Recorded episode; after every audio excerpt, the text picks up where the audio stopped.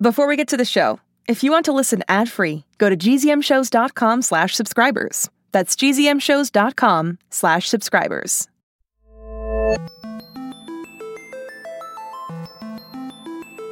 Hi, and welcome to the Alien Adventures of Finn Caspian. I am Jonathan Messenger, and I am here alone today with a very important message for my listeners. This is really something different than what we've ever done before on this show, and I hope you can hear the urgency in my voice. This is super important and really could change everything about so much about how we live today. This is bigger than any one podcast.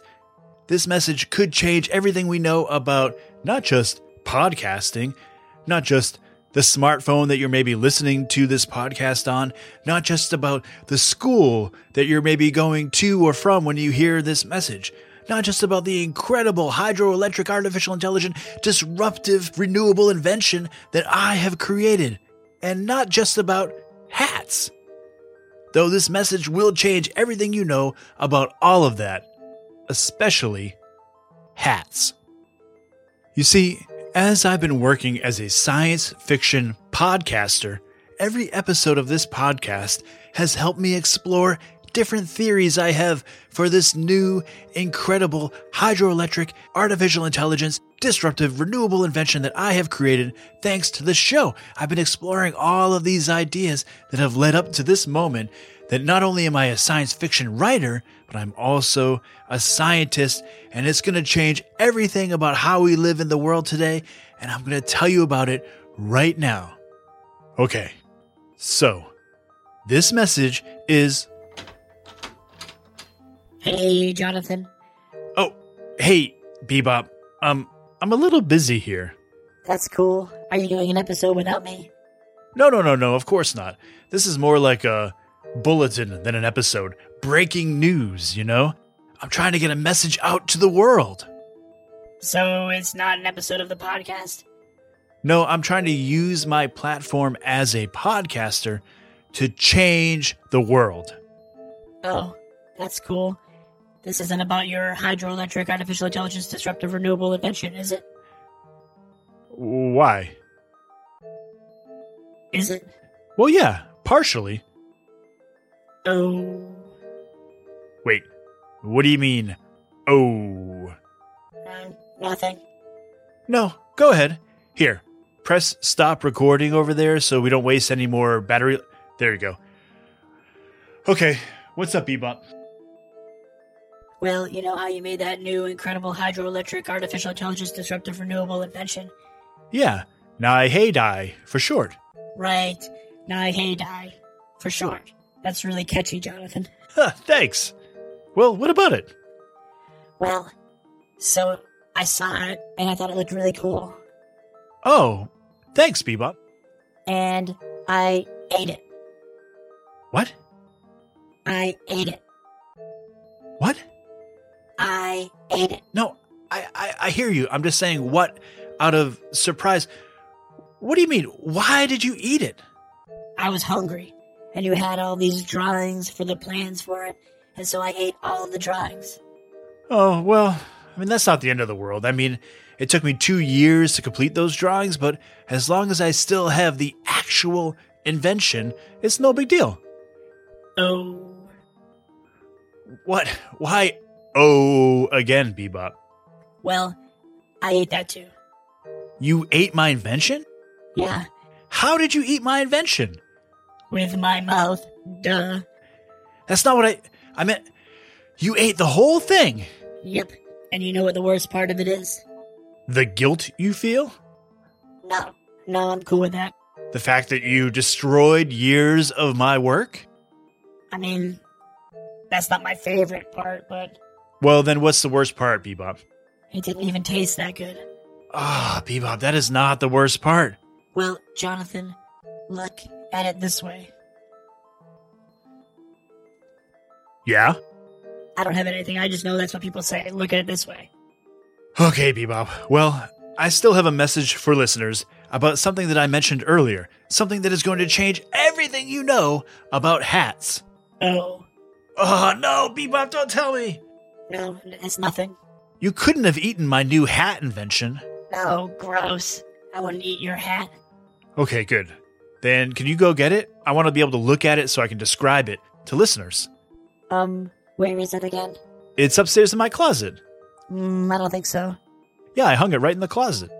Uh, guess again. What do you mean, guess again? I ate it. What, you ate it? I thought you just said you didn't eat it. I did. Okay, okay, fine. I ate it. It had that cool symbol on it that was kind of like a art, you know. And so, yeah, I ate it. Bebop, my life's work. It's all been eaten.